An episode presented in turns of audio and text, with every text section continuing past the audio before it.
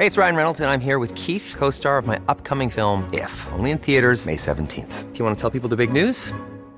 All right, I'll do it. Sign up now and you'll get unlimited for $15 a month in six months of Paramount Plus Essential Plan on us. Mintmobile.com slash switch. Upfront payment of $45 equivalent to $15 per month. Unlimited over 40 gigabytes per month. Face lower speeds. Videos at 480p. Active Mint customers by 531.24 get six months of Paramount Plus Essential Plan. Auto renews after six months. Offer ends May 31st, 2024. Separate Paramount Plus registration required. Terms and conditions apply if rated PG.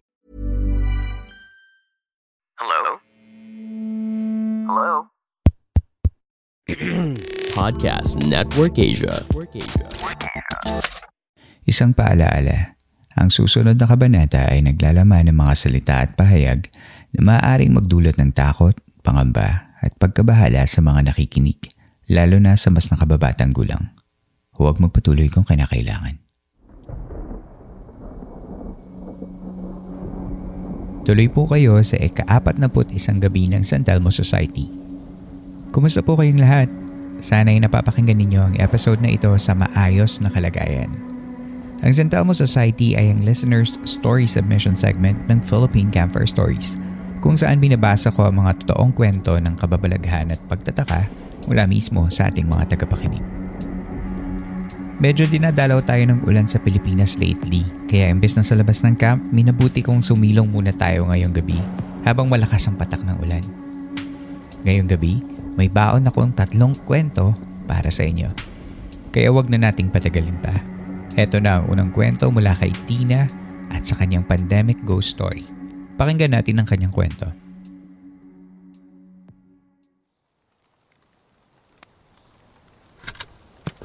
Hi, Camp Master. I've been listening to your podcast since last year and I find this relaxing. Normally, nakikinig ako while I'm traveling to work. I'm Tina. And gusto ko ding mag-share ng isa sa mga creepiest encounters that I recently had. Na-transfer ako ng office site from Ayala, Makati to Rockwell, Ortigas. Basically, yung nalipatan ko na program or department is permanent work from home. Pero ako, I decided to work on site since I can't afford to lose internet connection and ayokong mag-work sa bahay kasi it's kind of boring. So yun na nga. There's one time na one of our agents went on site kasi he had issues at home. So dalawa na kami sa office. Basically, mag-isa lang naman talaga ako sa office pero paminsan-minsan may nakakasama naman ako. Pero sobrang rare nun kasi work from home setup nga sila. So nagkakilala kami ng guy and nagkwentuhan ng kaunti until nabanggit niya na may something sa office. Kaya daw he's not comfortable to work there. Siyempre ako kinabahan. Pero chill lang kasi mas iniisip ko yung admin task and class ko kaysa matakot. Kinabukasan, mag-isa na lang ulit ako nag-onsite sa office. I was in a meeting, then suddenly, nakatulog ako kasi nga mag-isa lang ako sa opisina at ang lakas pa ng aircon. At saka alam ko naman yung pinag-uusapan niya. After a few moments, nagising ako and ewan ko kung namalikmata lang ba ako but I saw something passed by sa kabilang side ng room na may mga computers. Dinedma ko kasi hindi naman ako takot at marami pa akong gagawin. I proceeded to do my admin task na tumatambak na kaya nabisi na ulit ako. Malamig sa office. I put my hoodie on top of my head and after a few minutes, I felt a strange feeling that someone is standing behind me. Ramdam na ramdam ko. Nagpanik ako kaya tinanggal ko yung hoodie ko pero pagtingin ko, ako lang naman yung mag-isa sa opisina. Ang bigat sa pakiramdam, natatakot ako pero naiinis din ako kasi ang dami kong ang dapat gawin na trabaho pero may pananakot pa. Ang kwento ng iba is during the first year of pandemic, pinayagan daw tumira sa office yung ibang trabahador temporarily. May isang incident daw doon na isang lalaki ang inatake sa puso while he was asleep and eventually passed away. Nakakalungkot and I'm praying for his soul. Ayun lang po. Thank you and God bless. Stay safe, campers. Hi Tina, salamat sa pag-send ng kwento mo. Alam mo ba nung binabasa ko yung email mo, ang una kong reaction ay natawa ko. Um, kasi bakit mo naman tinulugan yung mga ka-meeting mo? Ayan, ginising ka tuloy ng unseen office mate mo. Siguro ay concern lang siya at baka may miss out ka sa meeting at mapagalitan ka. But if what you said is true, nakakalungkot naman yung guy na inabutan ng demise niya in the office and away from his family. Sana ipagdasal mo siya na makatawid na siya if ever man siya ngayon.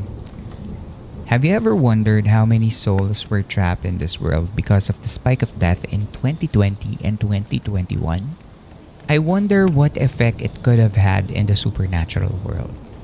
Alam ko kasi there were an increased number of reports of paranormal activities during that year. Mainly because we were all isolated at ang ating mga senses kasama ng ating imagination were heightened at napapansin natin ang mga maliit na bagay na karaniwang hindi natin napapansin pre-pandemic. Anyway, salamat sa kwento Tina and always stay safe.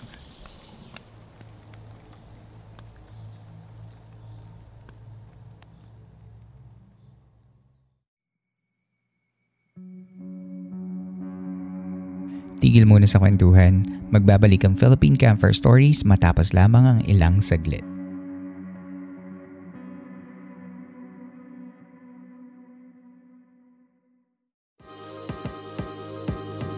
Are you a podcaster?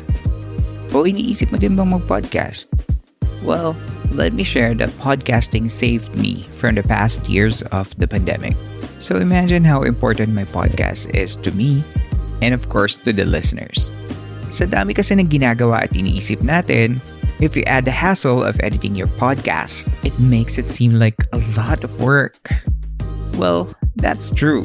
Until we found the one tool that powers it all makes podcasting fun to do again. Introducing Pod Machine. Ang Pod Machine is the most affordable podcast subscription service that helps you with your podcasting needs. They've got everything from audio production, crafting designs, and marketing and growth support. Para naman you can focus on what matters the most, creating great content that you and your listeners love. Sign up now and get a free episode trial, and I'm sure you'll see how easy it is to make a podcast with Pod Machine. Ano nga yung sabi sa commercials? But wait, there's more. Oh ha? If you use my code PHCampfire, you get one free episode credit upon subscribing. So what else are you waiting for? It doesn't matter if your podcast is just a hobby or something bigger. Pod Machine has got your back every step of the way. Head over to podmachine.com right now and sign up.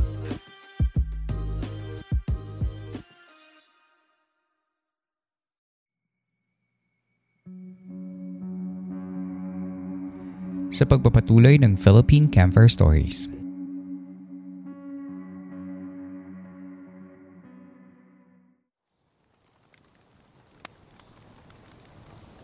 Ang susunod na kwento ay mula kay Mark.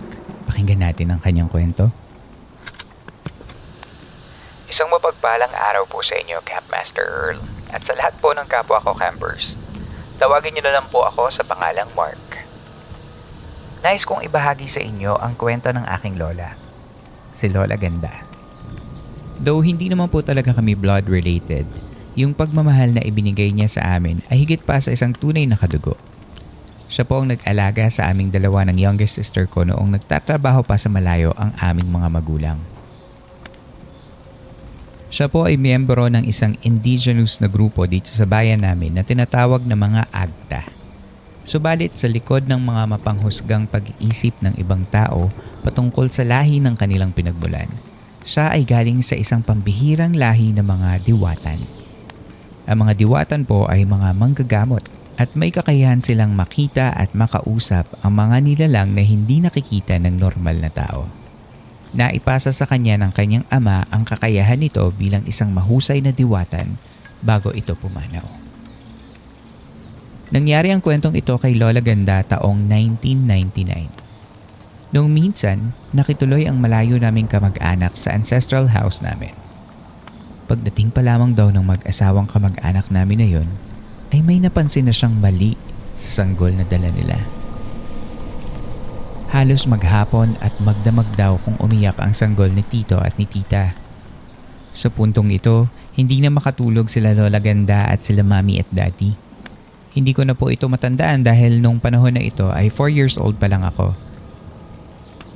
Isang araw, nakiusap ang tita ko kay Lola Ganda na kung pwede ay siya muna ang kumalong sa sanggol na dala nila. Maliligo lang daw kasi siya. Noong kinarga ni Lola Ganda ang bata, ay nanghilakpot daw siya.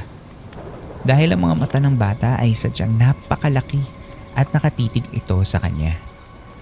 Doon nakumpirma ni Lola Ganda ang kanyang mga hinala sa sanggol. Hindi normal ang batang kalong-kalong niya. Bagamat natatakot ay inamoy niya ang bunbunan ng sanggol. Amoy ragpa.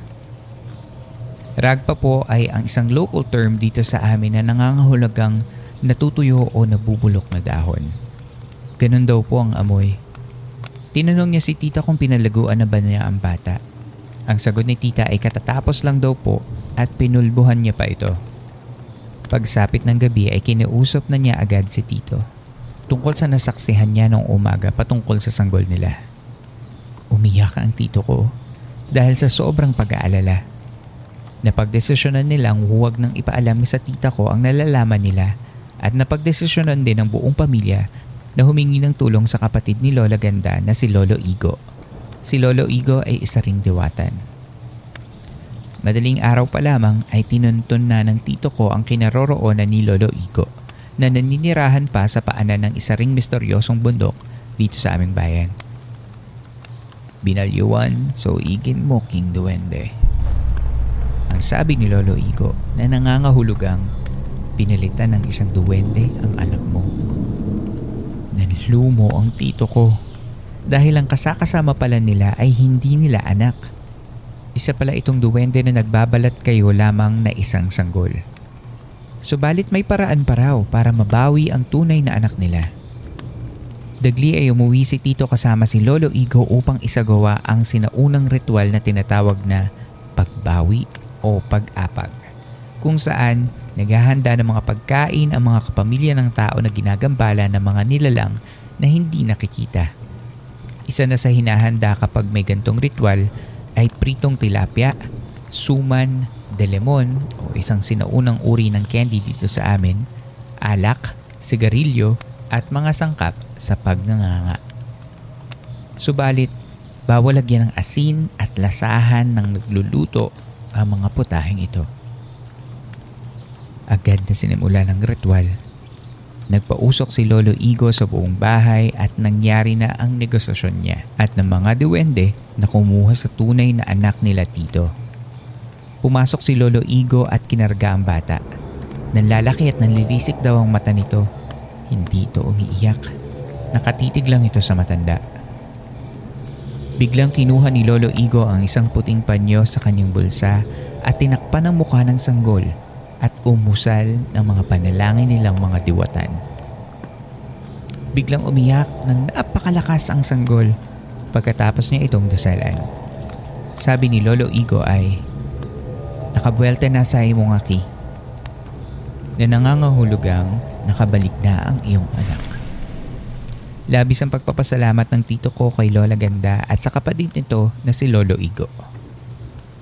Ang nangyari daw ay namatay ang sanggol ng duwende na nakatira sa isang punso sa harap ng dating bahay nila tito. Kinuha niya ang kaluluwa ng tunay na anak nila tito at tita at pinalitan ng kaluluwa ng anak niya upang siguro ay muli itong mabuhay ngunit sa katawan na lang ng sanggol nila tito. Kung sakaling hindi raw naagapan ay kalauna na iparehong mamamatay ang dalawang sanggol dahil parehong wala ito sa kanilang mga nararapat na katawan. Ngayon ay nagtatrabaho na ang anak na yon nila Tito. Si Lolo Igo naman ay mahina na rin kagaya ni Lola Ganda. 86 years old na po si Lola Ganda ngunit napakatalas pa rin ang kanyang memorya. Natutunan ko na wala pala sa kulay ng balat ang batayan kung ano ang kakayahan ng isang tao. Bagamat magkakaiba ang lahi na ating pinagmulan, may iisa pa rin Diyos na nakakasakop sa ating lahat. Minsan yung inaakala mong ibang tao na mangmang ay siya palang may mga tunong. Sa bawat pagkakataon na maalala ko ang kwentong ito ay hindi ko maiwasan ng mga ilabot at magtaka na rin. Marami pa pala tayong hindi nalalaman tungkol sa mundong ating ginagalawan. Mga bagay na sadyang hindi kayang ipaliwanag ng isang rasyonal na paraan ng pag-iisip. Ngunit, nangyayari. Pinagmamalaki ko po na si Lola Ganda ang nagpalaki sa amin. Maraming salamat po Sir Earl at sana po ay maibahagi niyo ito sa inyong podcast. Lubos na gumagalang, Mark. P.S. Fan din po ng podcast niyo si Lola Ganda. Kasama ko po siyang nakikinig nito tuwing bumibisita siya dito sa bahay namin.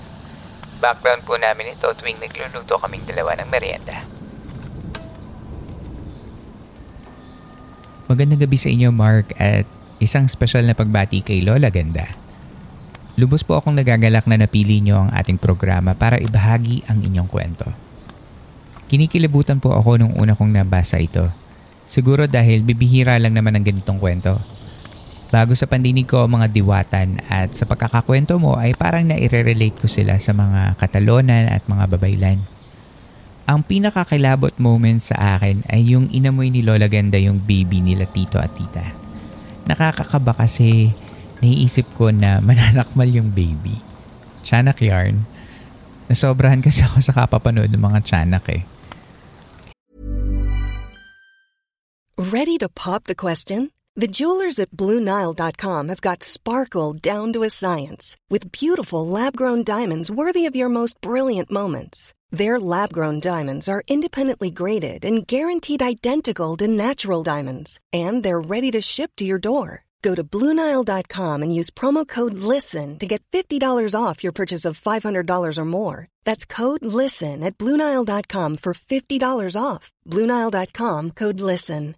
How would you like to look five years younger? In a clinical study, people that had volume added with Juvederm Voluma XC in the cheeks perceived themselves as looking five years younger at six months after treatment. Look younger, feel like you. Add volume for lift and contour in the cheeks with Juvederm Voluma XC. Reverse signs of aging by adding volume to smooth laugh lines with Juvederm Volure XC. For important safety information and to find a licensed specialist, visit juvederm.com. That's J U V E D E R M.com. Not for people with severe allergic reactions, allergies to lidocaine, or the proteins used in Juvederm. Common side effects include injection site redness, swelling, pain, tenderness, firmness, lumps, bumps, bruising, discoloration, or itching. There's a risk of unintentional injection into a blood vessel, which can cause vision abnormalities, blindness, stroke, temporary scabs, or scarring. Talk to a licensed specialist to find out if it's right for you. Hindi, seryoso na. Natakot kasi ako sa kwento niyo ni Lola Ganda eh. Tsaka ang powerful ni Lolo Igo, no? Nung ginawa niya agad ng ritual para mabawi ang kaluluwa ng baby mula sa mga kumuha. Nung binabasa ko yun nung una, sabi ko, ito ang essence ng Philippine Camper Stories. Ang makapagbukas ng lugar para maikwento ang mga kwentong ganito. Yung alam mong nakakakaba at nakakatakot pero alam mong Pilipinong Pilipino. Salamat sa iyo Mark at sa inyo din, Lola Ganda. Ang susunod na kwento natin ay mula kay Alfred. Pakinggan natin ang kanyang kwento. Good day campers and hello campmaster.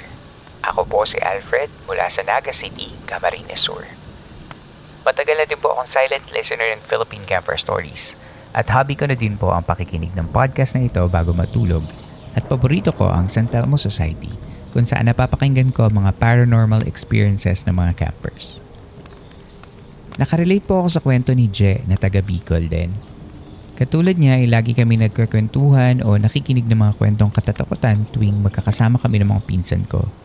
Sa amin po kasi kapag may bagyo ay sa bahay ng lola ko kami laging nagpupunta ng mga pinsan ko dahil malaki ito at kasya kaming lahat. Kapag sumasapit ang gabi, lalo na kapag brown out at tanging ilaw ng gasera ang nagsisilbing liwanag sa bahay, ay nagkukumpulan kami at doon nakikinig sa mga kwentong katatakutan ng mga matatanda. Katulad ng sinabi ni Je, kung pwede lang balikan ang mga panahon na iyon ay gusto kong balikan ito. Ang kwentong tik-tik sa amin ay hindi naiiba sa kwentong ibinahagi ni Je. Sa amin, tik-tik ito na bukod sa indikasyon na may aswang nakasama ito, ay mahilig din sa mga taong nagbubuntis, lalo na yung pausbong pa lamang ang sanggol. Minsan naman ay gusto din ito yung mga taong may malalang karamdaman. Babalik-balikan niya ito at sisip-sipin ng lakas hanggang humina ang biktima na magiging sanhi ng kamatayan. Ang aswang naman sa amin ay nagaan yung aso, pusa, baboy na itim o di kaya ay malaking ibon. Wala pa po ako masyadong experience sa mga ito. Pero about sa mga multo at engkanto ay meron po. At yun po ang kwentong ibabahagi ko. Ang kwentong ito ay naranasan ko noong 16 years old ako. At hanggang ngayon ay nagbibigay pa rin ng kilabot sa akin. Dati po ay nakitira ako sa bahay ng tita ko dahil wala pong magbabantay sa akin noon kaya doon muna ako pansamantalang iniwan ng mama ko dahil nagtatrabaho siya noon sa bayan. Noong una ay wala pa naman akong nararamdamang kakaiba pero habang dumatagal ay nararamdaman ko na sila. Tanda ko pa noon, nakatulog ako dahil sa pagod kami lang ng mga pinsan ko ang nasa bahay nang magising ako sa ingay na nanggagaling sa baba ng sala. Nagtatawanan at parang nanonood ng TV. Kaya ang ginawa ko ay bumaba ako sa sala para tingnan sila. Alas 12 na ng gabi yun at nagtataka ako bakit gising pa sila. Nasa kalahati pa lang ako ng hagdan nang mapansin ko na walang tao doon. Madilim na. Yung ilaw na lang ng banyo at garahe ang bukas ang nagsisilbing ilaw doon. Hindi ko na lang pinansin at inisip ko na siguro ay nananaginip lang ako dahil sa pagod. Nang makalipas ang ilang mga araw ay nakaramdam na ako ng kakaiba. Parang laging may nakatingin sa akin. Kapag naglalaba ako, napapansin ko na may nakatayo sa likod. Malayo sa akin. Lalaki ito at nakaputi pero hindi ko nakikita ang kabuuan nito. Nawawala lang kapag nililingon ko na.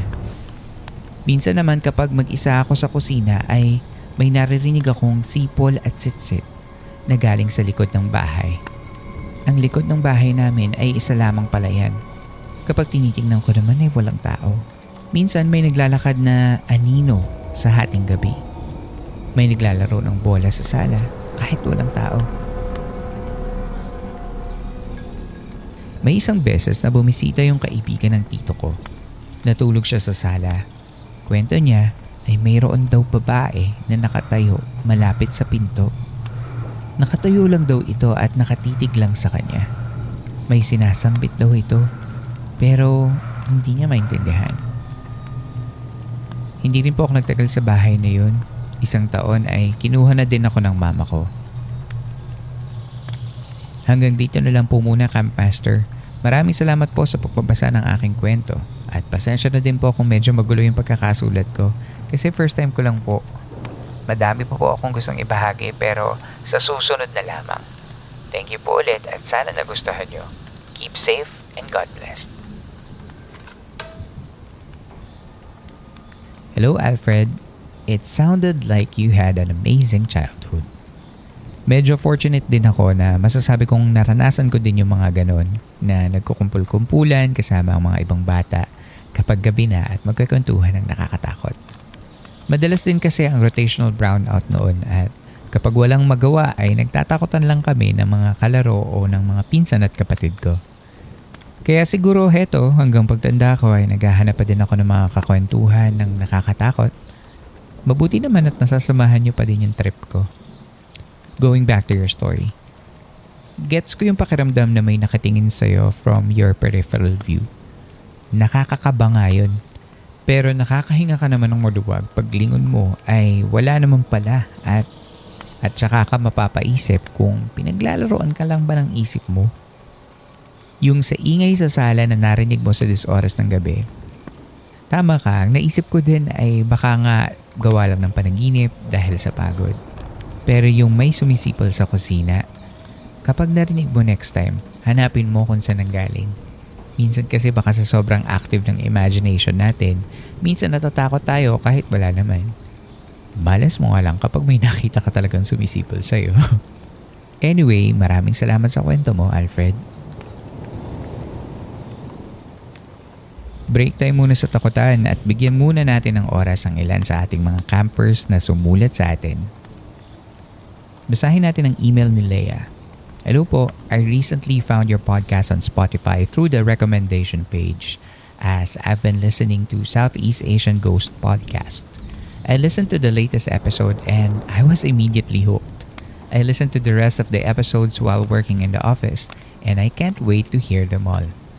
I grew up here in Singapore so my Tagalog isn't as good so I can't write or speak in Tagalog that well. Pero something about the way you speak makes it incredibly easy to understand. In a way, I'm relearning and improving my Tagalog by listening to you.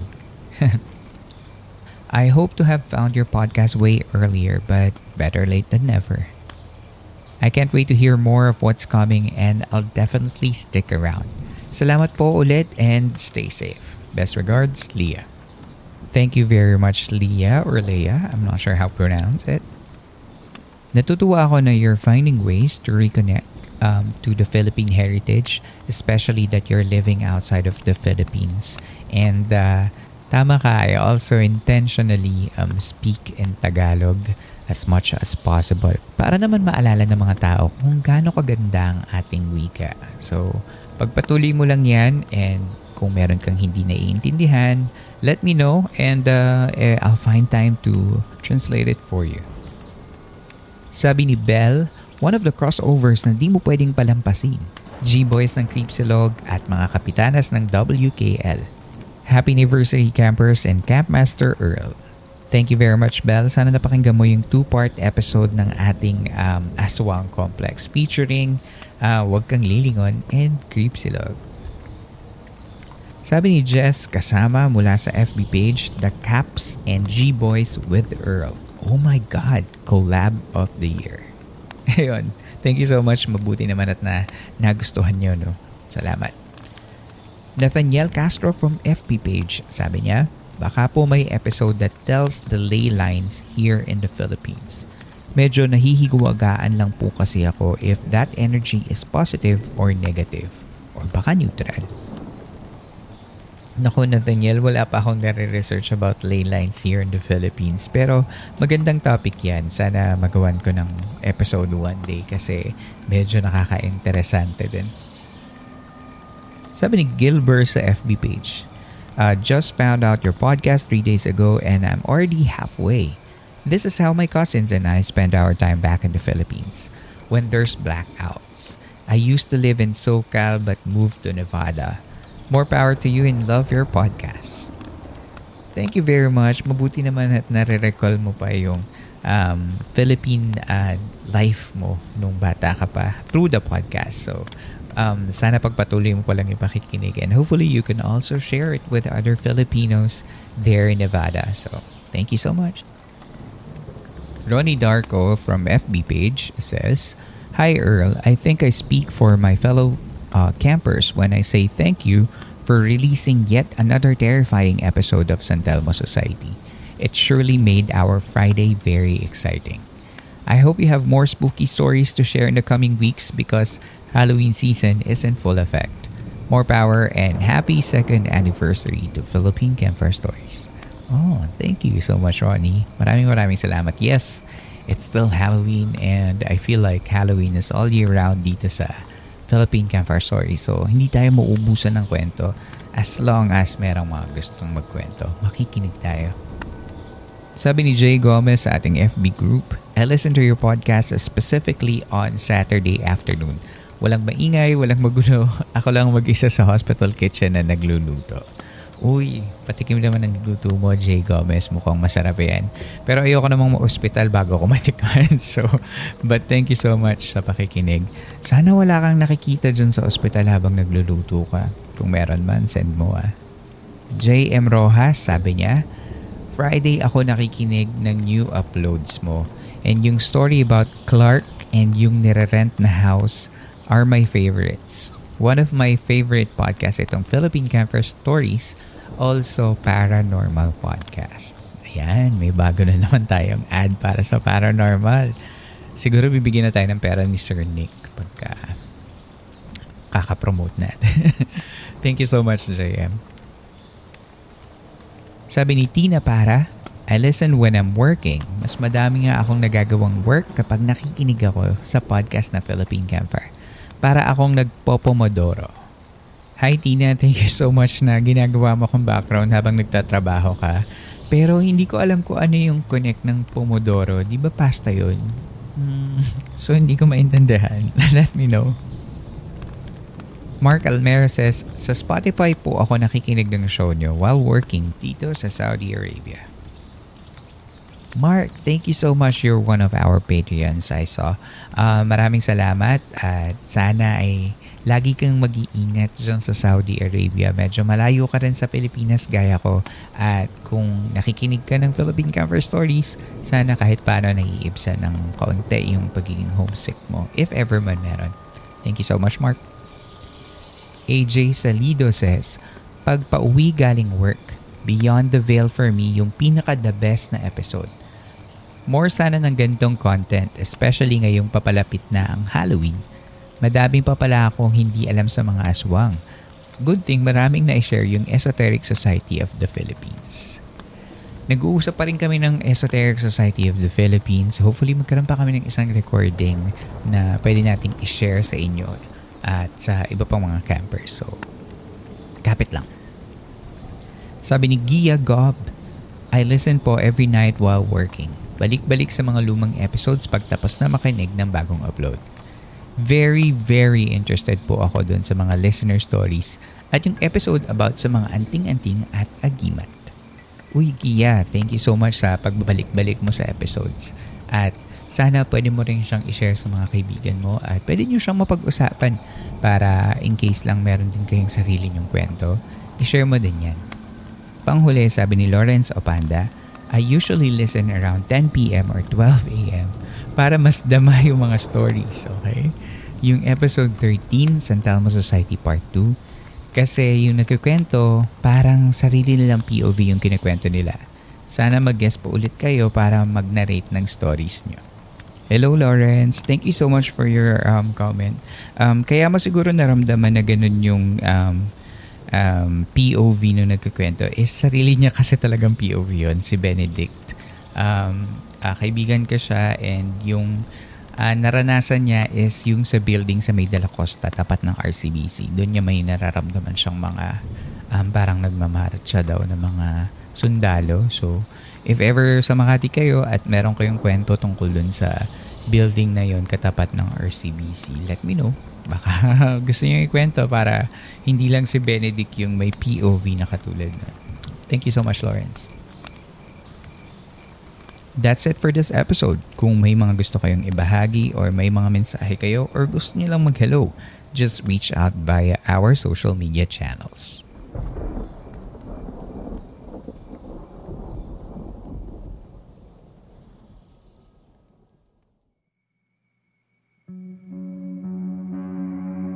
Inyo pong nasa baybayan ng isa na namang kabanata ng Philippine Campfire Stories. Sana ay nakatulong kahit panandalian ang pakikinig ninyo upang maipahingaan yung mga sarili laban sa problema at hamon sa labas ng campsite na ito. Mapapakinggan nyo pa rin ng libre ang mga nakaraang episodes sa lahat ng major podcast platforms. Kung nais ninyo maging bahagi ng podcast na ito, ay maaari kayong mag-share ng inyong mga kwentong kababalaghan o pagtataka at mag-email lamang sa campfirestoriesph at gmail.com. Susubukan nating isama ito sa story submission segment ng San Telmo Society. Muli, maraming maraming salamat po sa pakikinig. Hanggang dito na lamang po at hanggang sa susunod nating kwentuhan.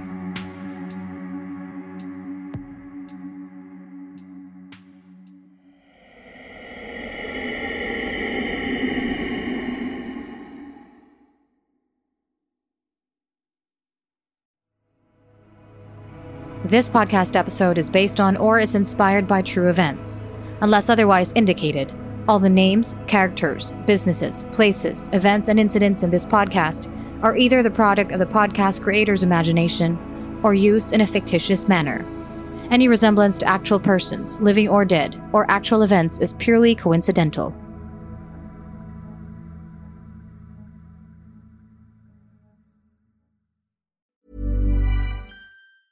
Even when we're on a budget, we still deserve nice things.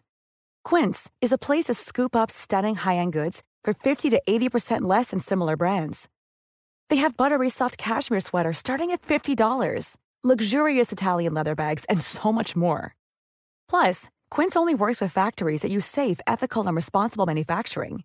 Get the high-end goods you'll love without the high price tag with Quince.